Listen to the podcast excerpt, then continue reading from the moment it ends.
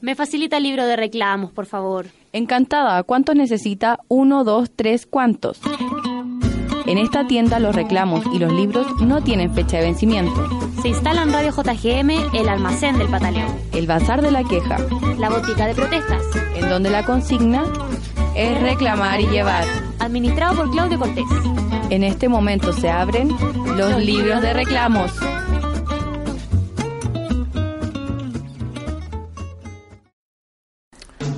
Hola, amigos, ya estamos de vuelta en el Bazar de la Queja, eh, lugar de junta todos los viernes. Hoy escucharemos otra de las novedades que le habíamos contado la semana pasada. Eh, la verdad es que no me acuerdo si lo hicimos el año pasado, pero vamos a ver, vamos, a hacer como que si no, no lo hemos hecho y que es una novedad ya. Eh, eso va a ser un secreto entre ustedes y nosotros. Y nosotros. Mm. Entonces hoy, en el libro de reclamos, estrenamos los capítulos temáticos. Esto es básicamente que los dos entrevistados del programa tienen alguna conexión, aunque sea mínima. eh, una foto donde aparecen juntos, eh, compartieron algo en redes sociales, o no sé, pues, los dos les gusta un músico X, tengan algo en común. En este caso, los dos autores eh, que nos van a acompañar en esta hora del programa, primero, los dos son de regiones, uno de la secta y el otro de la cuarta región, y además comparten el gusto por el punk.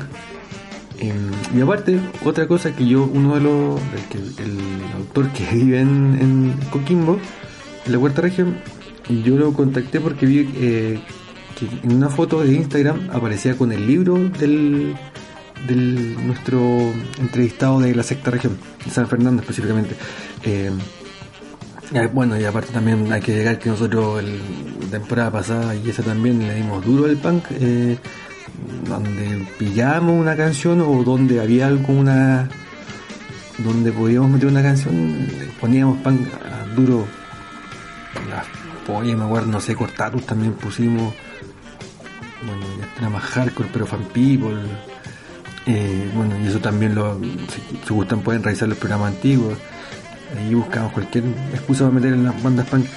Y la verdad no era tan fácil, o sea, era, no era tan difícil eh, em, meter eh, música punk porque viendo la sociedad en la que vivimos eh, nos hacía mucho más fácil y aparte bueno, veníamos escuchando hace rato y eso. Y siempre hay una, una banda punk que te recuerda donde em, las miserias con las que convivimos. Eh, y esto también, en ese sentido, como la infelicidad, no sé, en este momento yo creo que Perú debe estar, pero pero como lleno así como haciendo de callampa, eh, de grupos punk, eh, pensando en la renuncia de PPK, que, y más encima, en la mala cueva de los que de, de Fujimori para acá casi todos sus, sus presidentes están cuestionados o están, no sé, están, mm, con problemas judiciales por corrupción, por X motivos. Eh, a todo esto, eh, eh, Pedro Pablo mm, Kuczynski era amigote de Piñera. Y ahí también no es tan raro porque si entre curados se entienden, imagínense entre los corruptos. Bueno, en fin, da lo mismo. Otra cosa también de miseria es todo lo que está pasando con la Haya, estas discusiones, más que discusiones, estos pseudo eh, analistas internacionales que son los rostrillos de televisión, sobre todo los noticiarios, que mm, en estos momentos así, ¿no? Hablan del derecho internacional, bla, bla, bla, bla. A mí la verdad es que si Chile pierde o gana un pedazo de tierra me da lo mismo. A mí lo que me da lata es el, el chauvinismo que aparece en este tipo de cosas. Que ah, esto se ganó con la guerra. Yo tengo una, una amiga que está en Facebook subió una foto de un niño como diciendo mandamos a niños a la guerra y por eso no, como ejemplo que no se puede entregar un pedazo de tierra. Chucha, weón, sí, mandar cabros chicos a la guerra, niños a la guerra es como un referente para no para no, entregar pedazos de tierra que más encima tierras que están tiradas y tampoco son y más encima la, salida del mar que se ve son son controladas por siete familias chilenas entonces no, no sé cuál soberanía se puede hablar soberanía para quién para quiénes podríamos decir. Un y otro tema también que no sé si es para la risa o si es para la risa no, sé, eh, no puedo dejar pasar el, la saca de cresta José Miguel Cán, tanto en la U de Conce como en como en la Arturo de Prat. Yo no, no sé la, la violencia a mí me parece no sé yo personalmente no me muevo en esa pero si estoy tirando un rollo que es homofóbico, es racista, más encima te voy a meter a lugares que son conocidos públicamente y que son reconocidos como lugares donde no comparten tu, tu ideología o lo que queráis como siempre, porque no creo que sea una ideología, esto es como ya de, insensatez nomás. Eh, hombre que te a pegar, que, que, esperáis que te, que te nombren doctor Noris causa de la de Conce por ser así o, o del Arturo Prat, estáis loco. Es como, no sé, si mi mundo se fuera a pasear como a la Universidad de los Andes, me imagino, no sé, pues nada como esa, ¿cachai? Al desarrollo, obviamente lo van a joder, ¿cachai? Capaz que le peguen, no sé. En fin, esas son cosas que hay que lidiando con este Chile tan especial, pero a nosotros lo único que nos importa es que en este momento iniciamos el libro de reclamos acá por la JGM. Antes de irnos a titulares les voy a recordar nuestras menciones.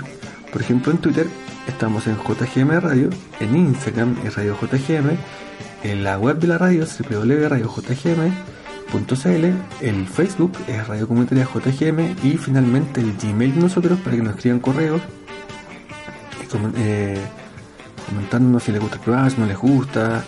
Eh, en el futuro vamos a tener concursos que también pueden ocupar, no sé, o si nos quieren recomendar libros también. También no es malo. El Gmail es radiojgm.gmail.com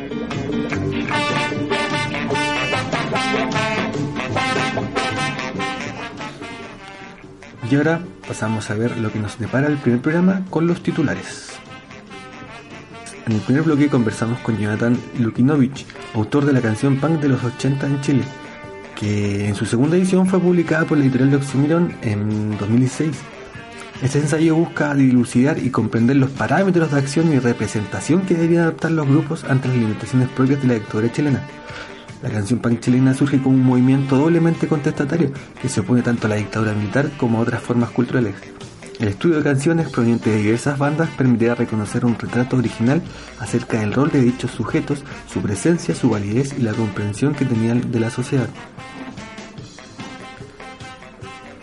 Después es el turno de conversar con Gonzalo Vilo, quien este año publicó Un Mundo Cualquiera, publicado por Ediciones Filacteria, libro que reúne una serie de cuentos que van desde un artista de rock que está a punto de firmar un contrato millonario, un dealer sin corazón, un perro que muere apedreado en algún descampado, eh, la planificación del asesinato de un rostro de TV.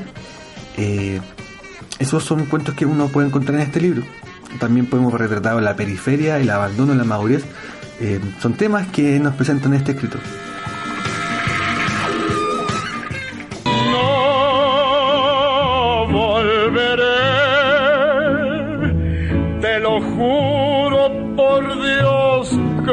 Mira, te lo digo llorando de rabia.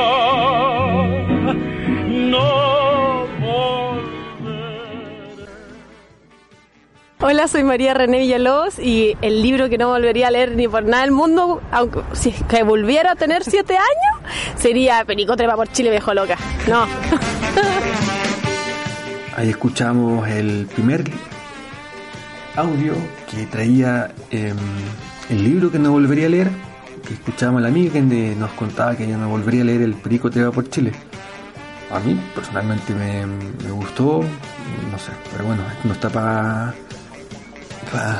para mí esta sección, así que son para ustedes, amiguitos, que digan qué libro no volverían a leer.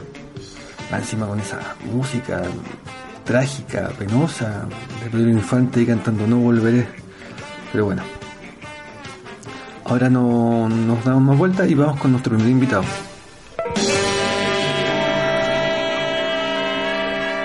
Pese a que la estética punk se transformó en un objeto de consumo por el sistema económico neoliberal, el sujeto punk eh, sigue siendo un sujeto indeseado socialmente, situación que repercute en que sea difícil encontrar libros que hablen de esta cultura, porque muchos eh, investigadores no se preocupan de esto. Yo la primera vez que vi este libro de, eh, me llamó la atención por lo mismo, porque no hay pocas cosas, siempre hay cosas por fuera, bueno, en Europa está lleno, pero acá en Sudamérica en general hay pocas cosas. Eh, por eso les queríamos presentar esta semana un libro que se llama La canción punk de los 80 en Chile, que en su segunda edición fue publicado por editorial Oxomiron a través de estudios de letras de, cachense los nombres, de Orgasmo, Pinochet Boys, Los Dada, Las Emociones Clandestinas, Vandálica, eh, Fiscales Ad hoc, Anarquía, Ocho Bolas, Santiago Rebelde, Índice de Desempleo, Los Peores de Chile y Los Miserables, entre otras bandas, eh, le permitieron a nuestro invitado comprender de manera clara por qué la canción punk sirvió como medio de expresión para toda una generación que no se sentía identificada ni con la oficialidad ni con la posición de la época. Entonces, eh, la canción punk eh, de los 80 en Chile eh, fue escrito por Jonathan Lukinovich. Nació en la ciudad de San Fernando, la sexta región, es licenciado en letras y magíster de literatura. En literatura, perdón. Actualmente ejerce como docente de educación superior en la Universidad de Santiago. Eh, posee publicaciones en revistas nacionales e internacionales, tanto en análisis literarios como estudios culturales. Y en el año 2010 ha destacado en el certamen de poesía de la agrupación Palo Neruda de la ciudad de San Fernando con su poema El Imperio del Espíritu. En el año 2014 publica un breve libro de poesía titulado El tiempo del miedo. En el ámbito no académico se ha dedicado a trabajos escultóricos en diversas materialidades como el metal, la madera y la piedra. En su juventud eh, forma parte de agrupaciones eh, contraculturales y de la banda musical Solidarquía. Desde aquellos años su relación con el movimiento punk ha sido cercana. Hoy enfocado en los estudios culturales, nos muestra una mirada que retrata de manera interdisciplinaria diversos aspectos de la música, historia y sociedad chilena. Aquí los orígenes del punk en Chile. Hay que dejar en claro que esto no es una mm, un libro de historia del punk en Chile. Eh, me parece que más está más cercano como cómo se fue formando este, este rollo, esta movida cultural. De todas maneras ahí escuchemos la mm, la entrevista que hicimos a Jonathan Lukunovich, que para variar le hicimos en el GAM, que aparece en nuestra segunda casa, por todas las veces que hemos entrevistado a gente, pero es un, lugar, a mí me parece muy piola y muy central. Así que los dejo con la entrevista con el Jonathan Lukinovich. Eh, hola, como les decía en la presentación, estamos, bueno, para variar nos vinimos al GAM y estamos con Jonathan, Jonathan eh, Lukunovich, el autor de la canción punk de los 80 en Chile. Hola Jonathan, ¿cómo estás? Bienvenido, ¿y tú cómo estás? Gracias por la invitación. No, gracias a ti por venir. Está calor a las 3 de la tarde. Eh, Jonathan, la primera pregunta tiene que ver que ¿cómo eh, deberíamos ver al punk en general? Como movimiento cultural, como movimiento musical, porque siempre hay como distintas visiones. ¿Tú espe- específicamente cómo lo ves? Bueno, el, punk en sí hay que considerarlo como un buen engendro, ¿ya? porque de lo que dices tiene todo un poco, pues, es música, es movimiento cultural, es rebeldía, es rabia, es... eh, siempre se dice que, el, que era el, el rebelde sin causa, pero acá hay una causa bastante evidente que es lo que motivó al punk, que era la dictadura, por el contexto postdictatorial, es lo que dio forma a este movimiento en- acá en Chile, ¿cierto? Porque es un movimiento completamente diferente a lo que fueron otros movimientos afuera. Así que en realidad es una, una muy buena mezcla, una mezcla muy rara, pero que obedeció una necesidad que era la que tenían los jóvenes en ese momento. Así que por ahí parte un poco la lectura de este libro, ¿cierto? El poder comprender cómo funcionaron los mecanismos que tenían estos chicos para, para subsistir ante el entorno que se les presenta bastante complejo. Y en ese sentido, ¿cómo llega a Chile a través de un cassette, unos locos que venían de afuera? No sé, yo siempre me he imaginado como que vienen como de cabros exiliados, ¿cachai? Pero ¿cómo llega así eh, a, a palparse sus- esta movida, ¿cachai? Del 80 que igual fue súper fuerte, güey. Claro, o sea, de, harta, de hartas partes, o siempre se ha dicho, oye, ¿qué banda empezó primero? Algunas bandas se venderon un poco y dicen, no, nosotros partimos primero, pero sería ilógico hablar de un, de un solo inicio porque como, como, como movimiento nació ante una necesidad, surgió de, diferentes fuentes. Ya por un lado, claramente está el acceso que tenían algunos para traer música afuera, pero también está el aporte importante, como bien dice, de los de de los retornados a Chile, porque en ese tiempo era una cantidad considerable de jóvenes que, que crecieron bajo otras circunstancias, ¿cierto? Que vieron parte de su adolescencia ya y que traían códigos bastante fuertes, entre ellos el punk. Pero no se podría hablar de un, de un solo referente o de un solo origen, ¿cierto? Porque lo- si fuese así lo tendríamos que considerar moda, y no es moda, pues es un movimiento como tal. Y, y así como llegó a otro lado de Latinoamérica, acá también buscó la forma de aparecer y, la, y la pequeña chispa que había, los pequeños indicios que habían de pan en ese entonces se manifestaron como algo bastante fuerte y se agarraron con fuerza y vieron la forma de seguir trayéndolo. Claro, ahí eh, tú me lo puedes confirmar, que también hay una, como una, de formación, se podría decir. En una eh, por ejemplo, en el, en el documental de los fiscales, el Álvaro España dice que él estaba más cerca del New Wave, así como que, ¿cachai? Hay también como una especie de... Puede, puede que haya sido que llegó más tarde el a Chile, ¿cachai? Mezclado con este post-punk, eh, no sé, hay como miles de vertientes. Sí, claro, en un principio efectivamente este, el- había más relaciones con el New Wave en las primeras bandas, sobre todo los primeros años fiscales, Pinochet Boys también sobre todo, mucho New Wave, eh, pero lo mismo era por asunto de acceso, no, no- no llegó algo así en orden correlativo, sino que llegó lo que tenía que llegar y se tomó en medida que fue- le fue siendo útil. Claro, como, como primer acceso el New Wave después ya la- el punk directamente ante una realidad bastante fue, lo, fue bastante útil para ellos. Eh, estábamos conversando con Jonathan Lukonovich, autor de la canción Pack de los eh, 80 en Chile. Y mm, te quería preguntar sobre el libro. ¿Cómo nace la idea de hacer el libro? Y bueno, por interés personal, pues yo relacionado con el mundo punk desde cabros chicos, yo soy de la sexta región, ya, eh, allá muchos cabros chicos en ese entonces no era un pueblo bastante, un pueblo que en realidad no tenía mucha información, yo soy un poquito posterior al, punk de los 80, pero ya en los 90 todavía teníamos una restricción bastante grande en cuanto a información, todavía se nos censuraba mucho, los viejos tenían miedo de las cosas que tú escucharas. Y siempre me sentía atraído por el punk porque sí nos entregó herramientas que representaban lo que estábamos sintiendo, pues, éramos cabros chicos en tierra de nadie, quizás como lo fueron los mismos de los 80 acá en Santiago y las ciudades más grandes y el punk nos cayó como anillo al dedo, o sea, representaba lo que estábamos sintiendo, representaba la música que nos interesaba, un poco la opinión, que quizás no era muy, muy estructurada en ese momento, pero sí no- nos sirvió bastante. Y de ahí, bueno, crecí, ¿cierto?, en un ambiente punk, me gustó mucho, después me empecé a mezclar un poquito con la academia, con mi estudio. Y en un momento empecé a escribir este trabajo eh, que después, eh, después lo llevé a cabo como tesis. Ya lo, lo hice un par de años atrás, pero después necesitaba un tema para tesis, fue una tesis de literatura.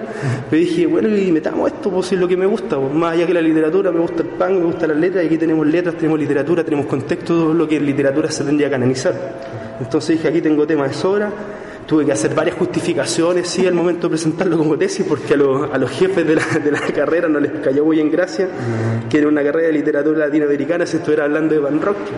Entonces me senté en las letras, claro que fue como el punto de atención principal, pero estaba bien justificado y, y- era completamente coherente porque las letras estaban representando un sentido de una población que no tenía otro medio de expresión. O sea, no había literatura para ellos, así que no había historia tampoco, así que el pan era lo que tenían, de lo cual ellos se apropiaron y de lo cual utilicé yo para ver y me di cuenta que realmente había mucho, y es lo que se trata un poco a, a través de este libro. Este libro en sí no, no intenta ser una historia del punk. Ya yo no, yo no quiero decir, oye, quiénes fueron primero, quiénes fueron segundo, para nada. Yo lo único que, que traté de hacer en este libro fue presentar eh, cómo nació este movimiento ante una necesidad, ¿cierto? Teníamos a los jóvenes que no se identificaban ni con la oposición, ni con la oficialidad, que estaban en tierra nadie, porque una, estaban limitados de lo que era la unidad popular, ¿cierto? Por otro lado estaban eh, completamente, se rehusaban completamente de lo que era dictadura, estaban en tierra nadie. Entonces el PAN les sirvió como una herramienta para realmente empezar lo que ellos sentían, que era raya, que era descontento, que era estar, eh, era el no ser tomado en cuenta como sujetos válidos dentro de un entorno. Entonces, como cualquier grupo popular, ¿cierto? Natural, se organizan, eh, crean formas, puede que haya partido con dos o tres personas primero, pero en pronto se empieza a armar con movimiento, ¿cierto? Empiezan a surgir eh, códigos desde, no sé, por las mismas letras, el ritmo que tomaron, la influencia de afuera, pero le metieron un poco de la realidad de ellos, su representación con la vestimenta. Por eso, yo igual trato harto en el libro que el, el pan chileno es completamente diferente a cualquier otro tipo de pan. ¿ya? Lo mismo que el pan argentino, que el pan colombiano, incluso el pan de África, son movimientos pan diferentes porque el pan más que un movimiento mundial, es una herramienta contextual. O sea, es una herramienta de cabros que necesitaban algo para expresar y lo hicieron a través de eso. Bueno, y mm, quería preguntar, eh, bueno, eh, en ese medio que están todos tiene que ver con el canto nuevo y los, no sé, pues, los artistas de, de Sábado Gigantes, ¿cachai? No sé, pues. Entonces ahí yo creo que también hay como un, espacio, ¿cachai? Que estos locos se meten. pues. O sea, claro, La, la- contestataria me refiero que era el canto nuevo, ¿cachai? Claro. Estos locos se identifican con los ponchos, bueno, hay caletas los charangolilas le llamaban. Claro, ¿cachai? Claro, no había, no había un medio de representación directo para ellos, no se veían involucrados desde ninguna forma. No significaba que, lo- que fueran apáticos, ¿cierto? Se ve ya sobre todo en los 90 a lo que, a lo que derivó el PAN una postura bastante politizada contra la dictadura, contra todo, pero en, en un principio, claro, ellos no se sentían representados porque esa realidad a la cual hacía referencia esa música, ¿cierto? De los 50 en adelante, no, no los consideraba como sujetos, o sea, entendían ellos si tenían familia desaparecida, si sufrieron la represión, sufrieron el hambre, ¿cierto? La pobreza, como, como todos los chilenos, pero el, el- lo que ellos necesitaban, ¿cierto? En verse representado en algo concreto, en realidad eso no les presentaba mayor utilidad. Y a algunos grupos igual le valió un poquito de pesar eso por parte del- de los movimientos de izquierda, ¿cierto? Porque se le dieron como un poco como estaban más preocupados según ellos del movimiento europeo, del PAN, que de la realidad chilena, pero es una, es una, es una, una situación más que nada, que decía, el contexto, ¿cierto? No podemos acus- acusar de, de apático a alguien, a alguien que ha sido de cierta manera producto de una dictadura, que tiene una, una educación bastante fuerte por medio, una educación represiva bastante fuerte, que te enseña para dónde tenéis que mirar y qué es lo que tenéis que decir. ¿Y tú crees que desde la academia hay poco escrito? Yo por lo menos conozco súper poco. Yo me acuerdo una anécdota, eh, cuando compré este libro le dije, oye, de estos libros hay, hay, eh, del pan chileno hay súper poco escrito. ¿Cachai? ¿Por qué que tan poco, hay en general mundial hay poco escrito del pan, ¿cachai? ¿O es una cosa de Chile nomás que como que no se, no, no se le toma la No, mira, sé que en, o sea, en países un poquito más fuertes, en Europa, cierto, en claro. Europa está lleno, es parte, es parte de, la, de la cultura popular. Pero en el resto de los lugares, el pan, piénsalo como basura, pues, son cabros desechos. pues. Todos los que nos sentimos representados en un momento por el pan nos sentimos como, en realidad, no, no tanto como sentirnos como una basura, sino que no nos interesaba que nos, que nos, que nos clasificaran bajo su parámetro. Entonces, el pan en sí nunca fue tomado como, quizás como un movimiento popular y hoy en día sí se está retratando eso. O sea, comprender realmente que, que todo el movimiento en sí, a pesar de haber sido una adaptación de un movimiento foráneo, fue una respuesta estructurada, una respuesta reconocible en la que puede identificar, primero, contexto, segundo, formas de expresión, tercero, productos culturales. Lo que puede tener cualquier grupo popular, cualquier grupo, estamos hablando desde, no sé, un grupo de personas X hasta una junta de vecinos, ¿cierto? Todos comparten sus códigos, sus formas y el movimiento PAN fue lo mismo. Pero tardó un poco en darse cuenta de eso. Y quizás por un lado no es malo que, que se haya visto recién ahora, porque que dejarlo madurar un poco. ¿cachai? o sea, claro, por, el pan- por lo mismo el pan, eh, a mí me costó un poco tomarlo también como un sujeto de estudio, yo nunca lo vi así, yo de cierta forma lo vi como, como- este libro lo vi como contar mi historia. ¿cachai? Es algo que me formó de pendejo, ¿cachai? Y algo que me interesaba, y no, nunca lo quise tomar como un sujeto de estudio, analizar el movimiento punk, sino que verlos como qué es lo que hicieron, qué es lo que no hicieron, cómo lo hicieron, qué tuvieron que adaptar, ¿cachai? qué recursos utilizaron. Entonces quizás por eso, po, no, cuesta, quizás hay poca literatura porque ha costado considerarlo como un, objeto de estudio o algo de interés que quizás tenga que voltar para la cultura. O sea, que la cultura al final está bastante condicionada y ahora quizás el punk puede ser un, un objeto de interés porque hay más acceso, ¿cierto? Averiguar qué, cómo funciona, qué es lo que es, cuál es la historia que tiene. Pero ante todo hay que considerarlo como algo una herramienta, como te decía, pues no es, no es diferente de, otro- de otras cosas, de otras manifestaciones y tenemos que reconocerlo como tal. Eh, estamos conversando con Jonathan Lukonovich, Lukinovich, perdón, eh, autor de la canción Punk de los 80 en Chile acá en el GAM. Eh, tú contabas que era de la secta región y estáis con una un fanpage eh, sobre que se llama Secta Punk. Cuéntame más o menos de eso, de ese desarrollo, qué trata, qué estáis buscando. Bueno, tal cual como hi- hice el ejercicio en un momento, hicimos el ejercicio un grupito de recopilar la información para este libro, la canción Punk, eh, como habitante de la, de la secta región, vivimos un movimiento punk bastante fuerte también, desde los 90 en adelante ya los primeros indicios del punk en la secta no son muy, no son, no, no, no- no son de los 80, ¿eh? estamos hablando del 95 en adelante recién, los primeros indicios, y a pesar de estar allá siempre hemos tenido más nexo, más información del, del- del material que se presentó acá en Santiago, quizás la ciudad más grande, pero nos empezamos a dar cuenta que sí había material bastante interesante que contar nuestra historia directamente, así que era necesario crearlo, pues, y entonces con grupo de amigos hicimos la, la- este fanpage Secta Punk eh, como un espacio más que nada de encuentro entre tantos punkis viejos como cabros chicos que se están metiendo, están conociendo recién, para que conozcan el punk de la secta también, porque tal cual como no sé, pues el punk de los 80 retra- retratado en el libro mostraba otra realidad, el punk de la secta también contaba la historia de allá, pues hay muy buenas canciones que hablan, no sé, pues de, de relaciones, por ejemplo, eh, tema de los quiltros de San Fernando que hablan eh, de la presencia del- de la figura del alcalde, ¿cierto? Dentro de su contexto directo, la presencia de la, de la policía dentro de la, de secta región, los pacos de San Fernando eran sanguinarios cuando éramos chicos, entonces hay muchos nexos que son repetitivos quizás eh, temáticamente con la vivencia de los punks de acá, pero estamos hablando de una realidad bastante más cartucha. ¿Cachai? No teníamos acceso, o sea, eh, nosotros era impensado en los 90 todavía tener donde sacar información del punk. ¿cachai? Entonces las mismas letras, los mismos fanzines que hacíamos casi desde la ignorancia, desde las tincasis, era, estamos hablando de un movimiento que nuestras opiniones, claro, llegaban libros, ¿cachai? Llegaban cosas, pero tampoco era tan fuerte como para poder, para poder esbozar una postura definida. Pero aún así armamos contracultura, se armaron hartas cosas y bandas sumamente buenas en la sexta región. pues. Y esta página Pan trata eso, ¿cachai? Para tratar de recopilar, y hasta el momento hemos recopilado muy buen material, tanto discos como afiches de tocata, que, que igual llama la atención, pues, tanto de- desde la construcción del afiche para adelante, pues ahora todo por internet, ¿cierto? Antes un afiche hecho a mano con recortes, y todo eso es lo que queremos rescatar, pues, anécdotas y quizá algún día, si se puede llegar a recopilar algo para difundir dentro de la, dentro de la región, sería bacán, pues, porque hay harto panga allá también y, y es bueno que se conozca. Oye, y ahí nombraba y que llegaban discos. ¿Te acuerdas de tu primer disco que te llegó, tu primer caseta así que tengáis en la cabeza? El primer cassette punky que escuché fue a los 12 años y fue La Polla Record. La Polla Record que venía con tres temas de Miserable y dos temas de Fiscales. Era un compilado así grabado de la radio, arriba un cassette de La Polla y un fuego y fue como, oye, esta weá que es buena.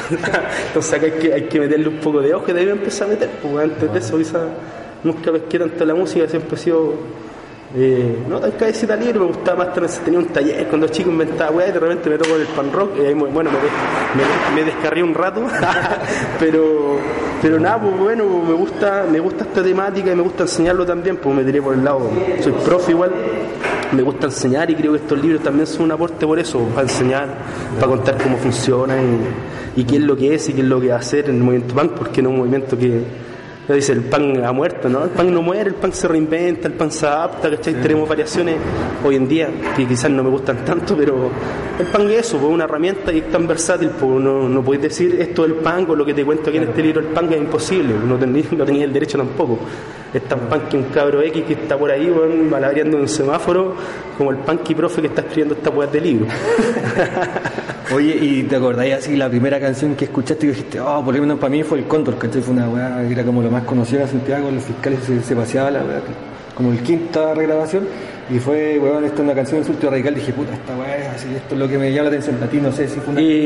Fue en general. Sí, no somos nada de la boya.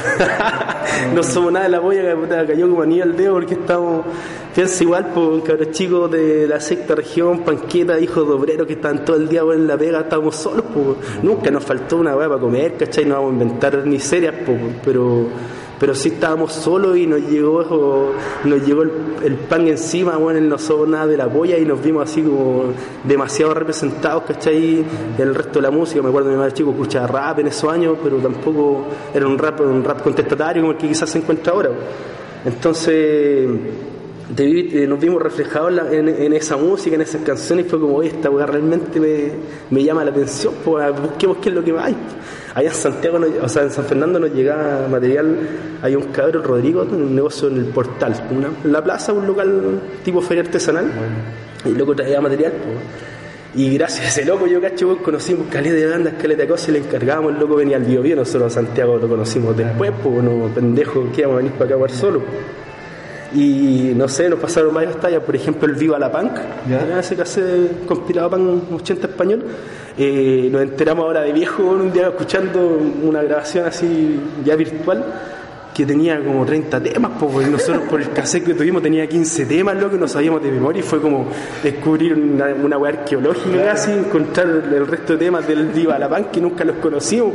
Y de hecho, bueno, nos topamos con el, el loco una vez, le comentábamos así, se cagaba la risa, si a mí me los pasaban así nomás, pues, pero era como el acceso que teníamos. Eh, encontrar un recorte, una revista, algo que dijera pan, los juntábamos todos porque no teníamos la información que tenemos ahora. pues. Lo que sí ahí se puede ver si una diferencia quizá entre los punky de hoy en día, eh, sin menospreciar, por supuesto, como te digo, el punk se adapta constantemente, pero el, el acceso a la información, pues yo hoy en día por lo menos no, no, quizás no podría tolerar a alguien que desconozca la historia un poco del movimiento al que dice pertenecer con todo el acceso que tenéis, pues, ¿cachai? Si es cosa que pongáis pan rock en el teclado y, y al menos vais a tener por último un blog por ahí ordinario, un Wikipedia que te cuente de qué se trata la cosa. pues. Antes teníamos que buscarlo, teníamos que rebuscarla para saber un poco, pero, pero igual era posible. Oye, Jonathan, eh, se me acabó el tiempo.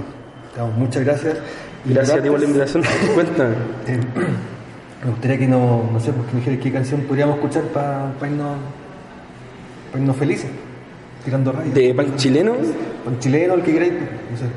Y bueno, punk chileno, hay hartas bandas bastante buenas, po, pero creo que uno de los temas Que salga en el libro. pues, el- Claro, no, que salga en el libro, sí, po, eh, uno de los temas que re- representó harto la, la volada del pan de los 80, la de Vandalic, Chile Miseria.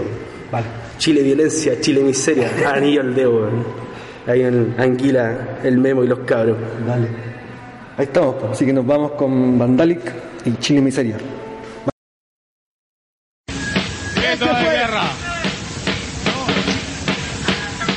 Ese fue el Chile de ayer, de la dictadura. Ahora, en una pseudo democracia, igual vivimos en el Chile miseria.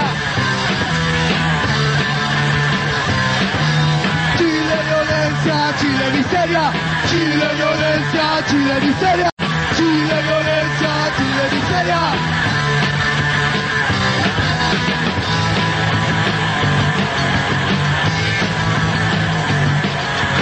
Chile país contaminado, puro Chile cielo no es a tu lado.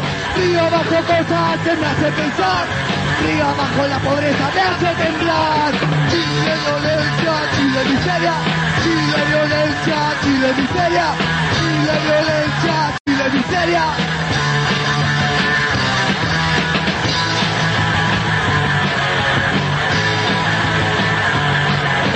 Las calles están llenas de represión, la realidad distinta en la televisión. Te venden a asco mirarlos en la tele es un mundo. Chile violencia, Chile miseria, Chile violencia, Chile miseria, Chile violencia, Chile miseria.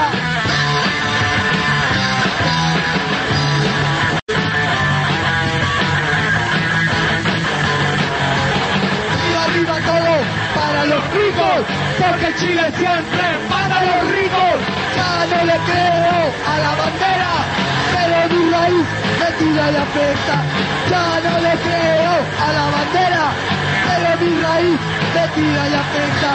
Chile no es la copia feliz del Edén. Un, dos, tres,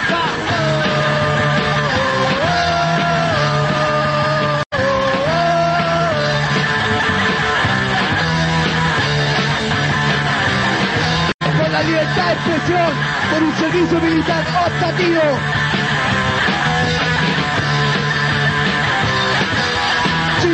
Violencia, Chile miseria, Chile violencia, Chile miseria, Chile violencia, Chile miseria. Chile hijo de puta, Chile mi tierra.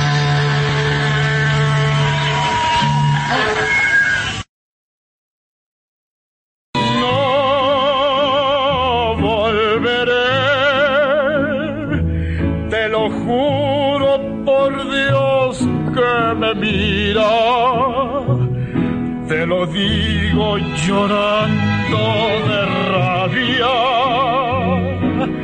No volveré. Hola, mi nombre es Fernanda Parada y el libro que nunca volvería a leer en mi vida es Cien años de soledad. Eh, hartas cosas. Escuchábamos la entrevista con el Jonathan, que no- nos contaba un poco de su libro y su cercanía con el punk y por qué lo hizo, cómo se formó el libro. Es muy interesante también el tema de que hayan pocas cosas sobre el punk en Chile. Y también que cómo el punk se va como adaptando o readaptando según las realidades donde está inmerso. Eh, Súper interesante. Y después teníamos otro, la canción Chile Miseria, que eh, imagínense, pues son canciones de los 80 y que todavía retratan la sociedad chilena actual.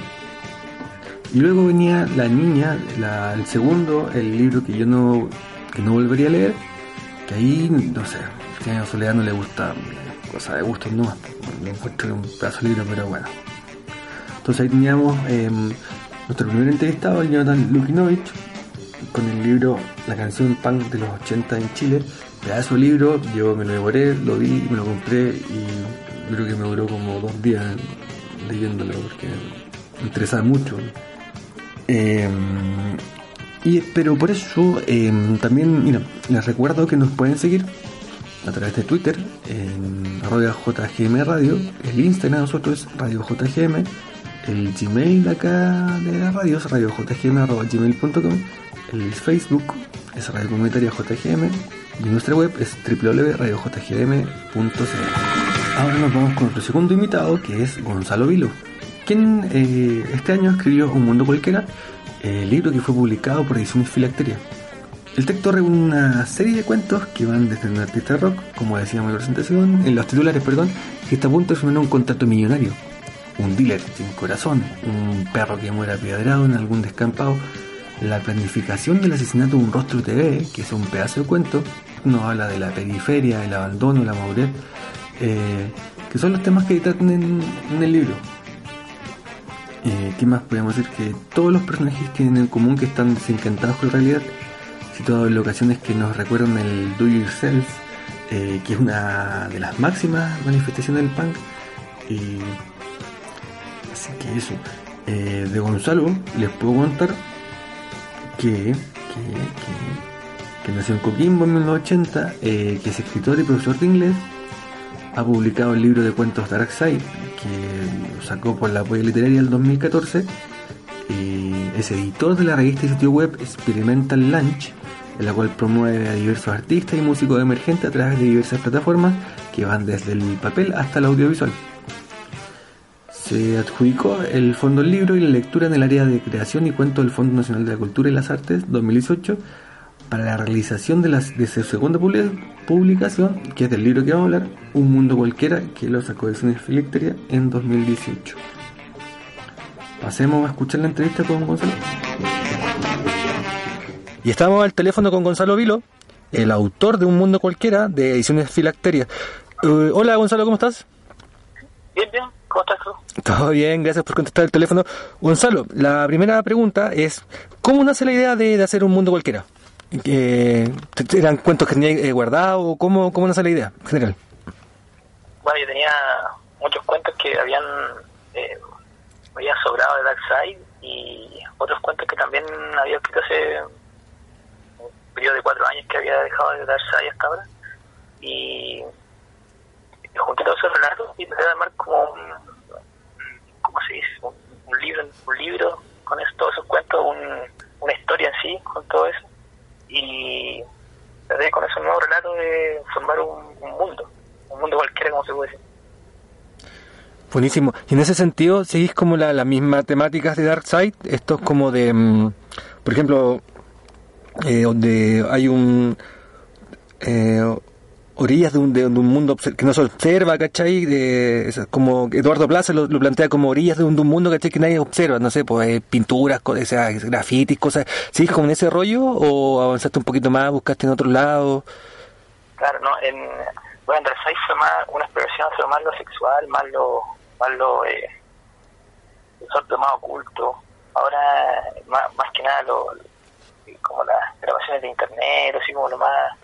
Eh, bizarro que se puede decir de, de, de, lo sexual y ahora más, más hace más lo urbano como historias de la calle más historias que con el rock también. Mucho en eso hace más en eso que que al cambio de la de la literatura que hice para de, de Darkseid ahora a un mundo cualquiera.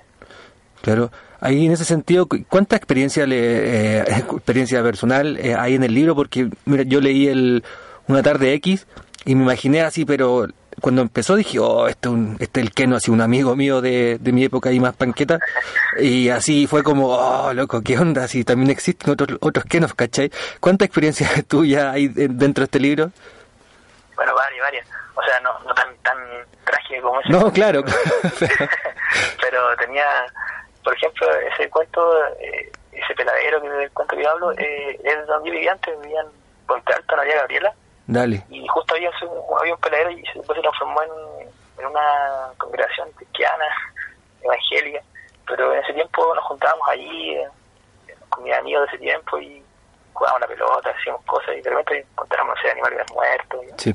Me acordé de eso, me acordé de un, podría decir una historia que podría ser cosas así, por ejemplo, también en, en los cuentos que son más de rock basural y que es más que nada como lo siempre voy a ese mismo local el Dúa de Coquimbo a ver bandas y imagino una historia sobre eso sobre gente que se va al baño y no sé pues y se droga y Dale. que puede pasar algo y también con ahora con Gris Castigado por ejemplo encuentro también hice fue más más que nada un homenaje a esa banda un- como una reseña que le quise hacer para mi sitio web Experimental Lunch.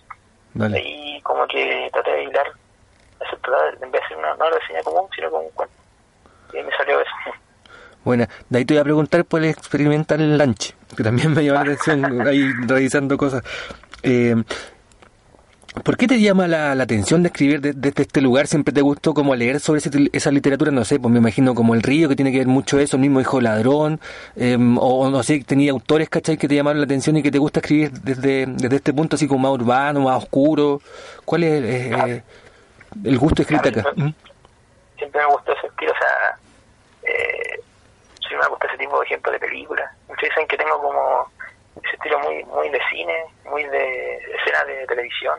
Mm, Pero sí me gustó ese estilo, ese estilo de narrativa, me gustaba mucho, sé, Bukowski, eh, Ian McEwan, dale. eh, Hemingway, eh, ahora mismo estoy leyendo Richard Ford, Rock Springs, eh, que me gusta mucho también ese estilo como, como norteamericano sucio, se puede decir, que de la literatura norteamericana no bestseller, sino que más, más, más del fondo, más del pueblo norteamericano en sí. Y me gusta ese tipo de, de literatura, o sea, el título de realismo, que se puede decir, el realismo sucio. Claro. eh, y siempre que leía yo me decía no me gusta esta casa de cuento aquí por fin encontré mi literatura. Porque antes me gustaba leer. Así que empecé como a buscar estos autores y ya encontré lo que yo quería Buenísimo. Eh, estamos al teléfono con Gonzalo Vilo, el autor de Un Mundo Cualquiera. Eh, Gonzalo, y pasando ya, tú estás en Coquimbo, ¿cierto? ¿Y cómo está la, la movida, si se le puede decir así, la movida literaria en Coquimbo? Eh, ¿Tienen un punto en común o está muy dispersa? ¿Cómo se ve la narrativa ya? Poetas, escritores, editoriales, X, todo el mundo literato. ¿Cómo está ya? bueno pasa una cosa extraña que es como Coquimbo en realidad no es muy literato que, que se diría más, más la Serena pero. Coquimbo los autores que hay hay como una diferencia muy marcada entre autores más eh, grandes por no decir viejos más de 40, 50 y los que estamos recién como más empezando a tener las primeras publicaciones hay Dale. como una diferencia muy marcada como que los eventos que están los, los más veteranos y luego están los más jóvenes que empiezan recién y como que no se conectan mucho entre ellos Dale. por eso es como eso es lo que pasa más o menos el, el cuadro que hay en la literatura de acá de la cuarta región más que nada Quimbo luego se ve mucho Dale. Oye, y ahí, em, por ejemplo, los de tu edad, es, eh, o sea, los, los más jóvenes, digámoslo, eh, escriben sobre como también bien urbano, que esté más sucio, o también se expanden, no sé, por ciencia ficción, o no, o eso es relativo a lo mismo. Lo que yo conozco, por ejemplo, los autores más emergentes, o por ejemplo, eh, Plaza, que quizás se escapa a la media de acá, como Ignacio Borel también, que se han escapado un poco a la media de, de la cuarta región de escritores como escritores. Dale. Y ellos no, escriben más otro estilo de, de literatura, igual más urbano, y los que son más, más o menos como de los que yo conozco, personalmente son más, eh, ¿cómo se puede decir? Más tirados a la, no ciencia ficción, sino que son más urbanos, claro, pero más sátiros, si se puede decir. Ah, dale. Más en Dale. la sátira. Eh, Dale. Por ejemplo, Silvia Cortés, un gran autor muy joven y que ganó el Manuel Concha acá, Ujú. también es muy, en ese aspecto, de mucha sátira, mucho una crítica a la sociedad, pero basado en la sátira. Mientras que se Piego Magro, autor que conozco también de la Serena, es más parecido como a William Barrows. Dale, dale. Así que es bastante diferente. Eh, Gonzalo, tú para publicar el, el Mundo Cualquiera te ganaste un, un fondo del libro, de área de creación. En ese sentido, eh, ¿cómo eh, creéis que el Estado en general eh, apoya como la, la creación literaria a, a través de, de, no sé, por estos fondos, eh, tú has tenido oportunidad de acceder a otro, otro tipo de, de, beneficios del Estado para pa desarrollarte como literato o, o, solamente esto fue el fondo y ahí no, no hay buscado más? ¿Cómo, cómo veis desde ahora ya así como ganando un, un, un, fondo? No sé si me entendí la idea. Claro, mira, la verdad es que yo, esta fue la primera vez que yo obtengo algo como escritor, en realidad. Bueno. Nunca he participado en, en nada. Había participado en un frontal anterior y no, no había salido. Y ahora como que me replanteé los cuentos y los fui a corregir un poco más. Y ahí salí. Pero claro, yo encuentro muy positivo esto. O sea, me encanta que el Estado, no sé, fomente el, el desarrollo del arte, más que nada a través de estos fondos. O sea, obvio que, que es que hay, o sea, igual me gustaría que a- quizá, bueno, quizás sea mucho pedir, que aparte los, de entregar fondos, quizás se metiera más en aspectos de publicidad de los autores, o sea, que los, los, los pusieran en boga, los, los pusieran en bibliotecas, en ferias, no sé, Claro, quizá como, eso. entonces podríamos decir que está bien el tema de los fondos, pero siempre es insuficiente, porque también faltaría como el tema más de, de, de llevarlos, no solamente el fondo, sino como hacerle un camino como para...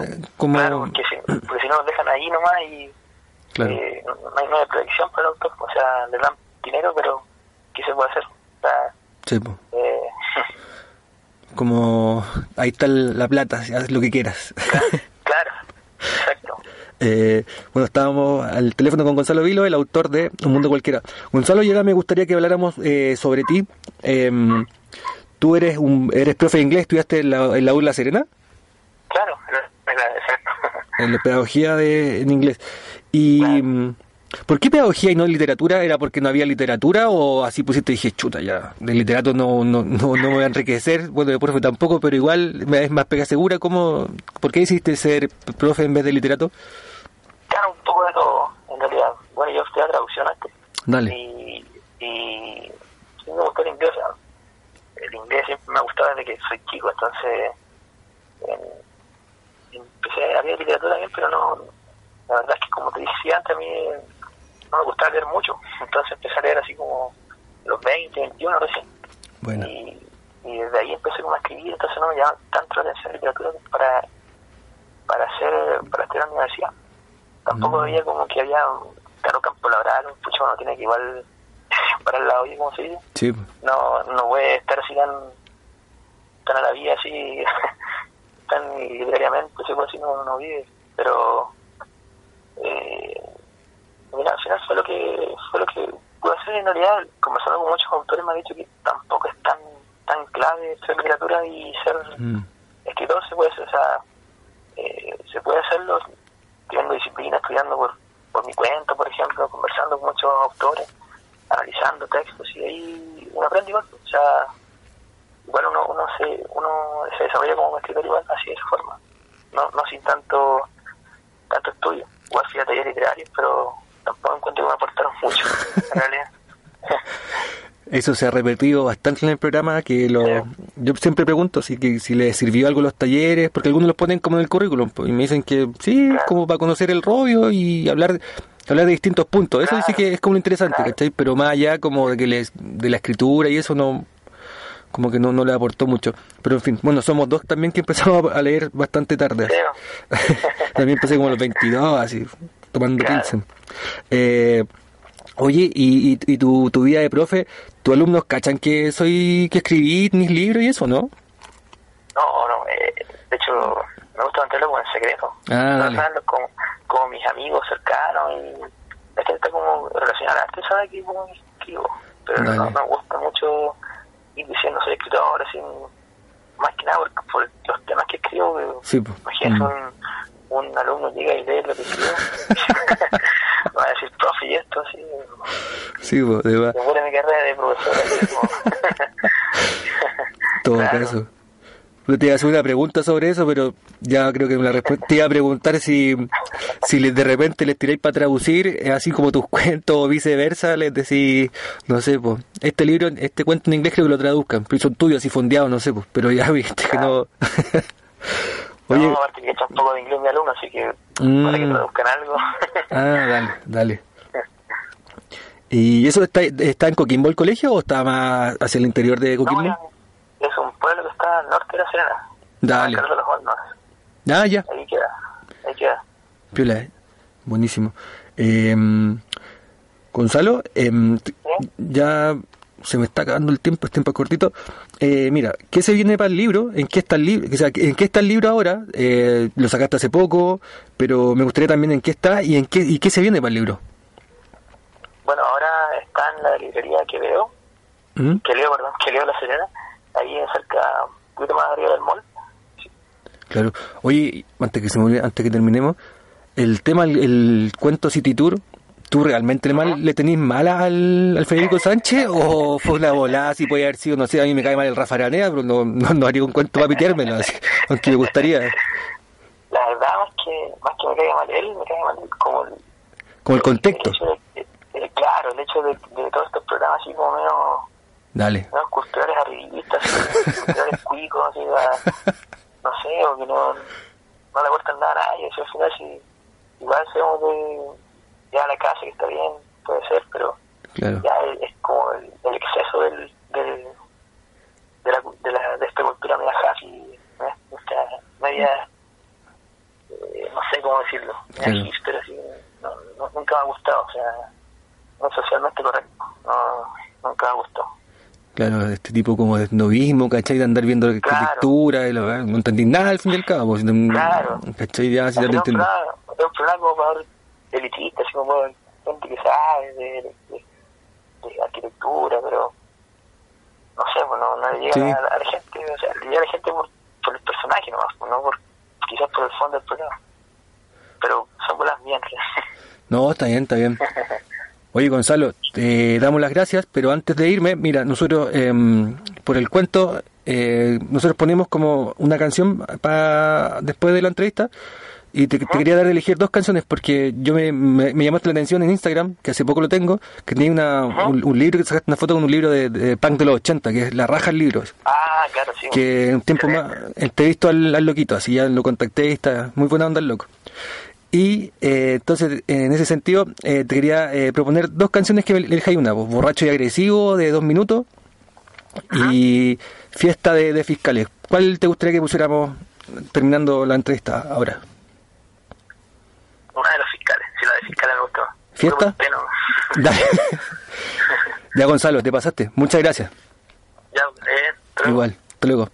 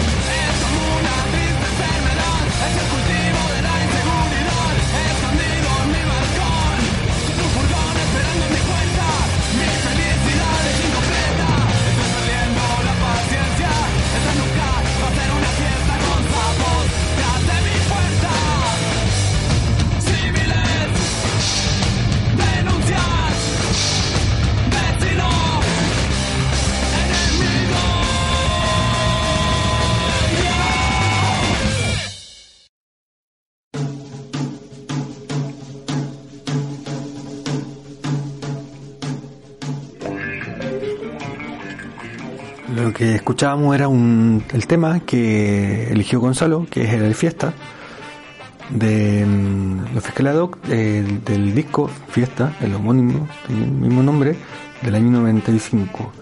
Eh, un libro recomendable, si no tienen la oportunidad de comprarse el libro, en filacteria.cl hay dos cuentos de él que son con una reseña, tanto está eh, City Tour, que es el cuento ese que les decía de matar a Federico Sánchez, y el otro es eh, una tarde cualquiera, una tarde X, Uy, lo se me olvidó. Pero bueno, ahí están los dos y bueno, los pueden buscar en Google también, pues tampoco, no es mucha ciencia tampoco. Um, eh, bueno, ahora les voy a ir para ir cerrando el programa porque ya se nos está acabando el tiempo. Eh, las menciones, eh, recuerden que por Twitter estamos en arroba JGM Radio. Facebook nosotros es Radio Comunitaria JGM. El Gmail es radiojgm.gmail.com. El Instagram es radiojgm. Y finalmente nuestra web es www.radiojgm.cl. Estamos terminando el programa del libro de reclamos temático, el primero. Esperamos seguir haciendo este tipo de programas. Em, siempre es bueno como darse un aire de, de- de la actualidad y la coyuntura y salirnos un poco para programas más temporales. Eh, quisimos empezar por el punk porque ha sido la música que nos ha acompañado desde que partimos. Esperamos que haya salido bueno. eh, y bueno, sobre los libros obviamente están mil por ciento recomendados. Eh, si te gusta, te, te identificáis con el punk, consíguese un libro, muévase. vamos con el do yourself y todo eso.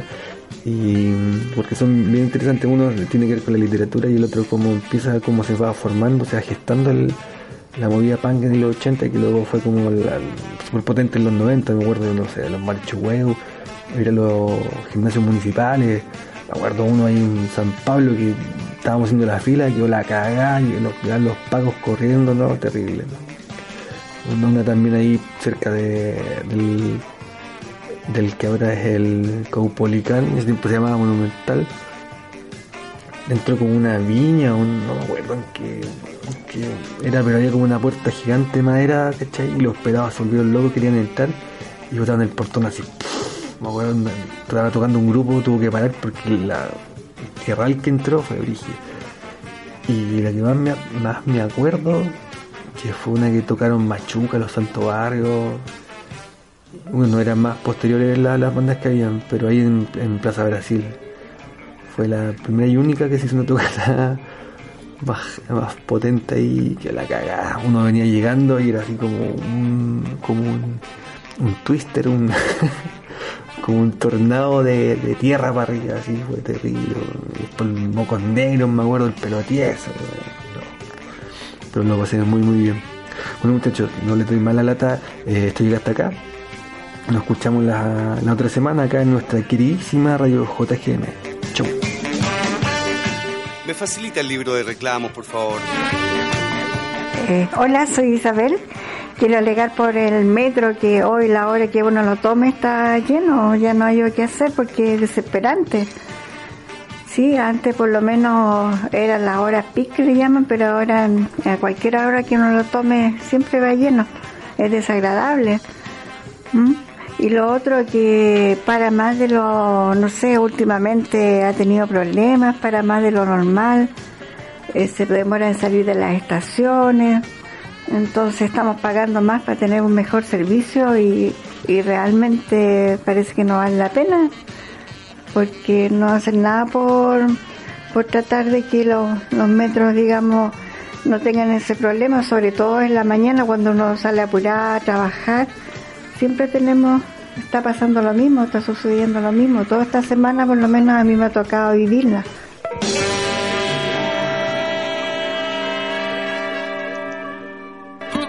Le ponemos candado por fuera a este almacén del pataleo, bazar de la queja y botica de protestas. Se cierran los libros de reclamos hasta nuevo aviso. Fueron 60 minutos de conversación y reclamos.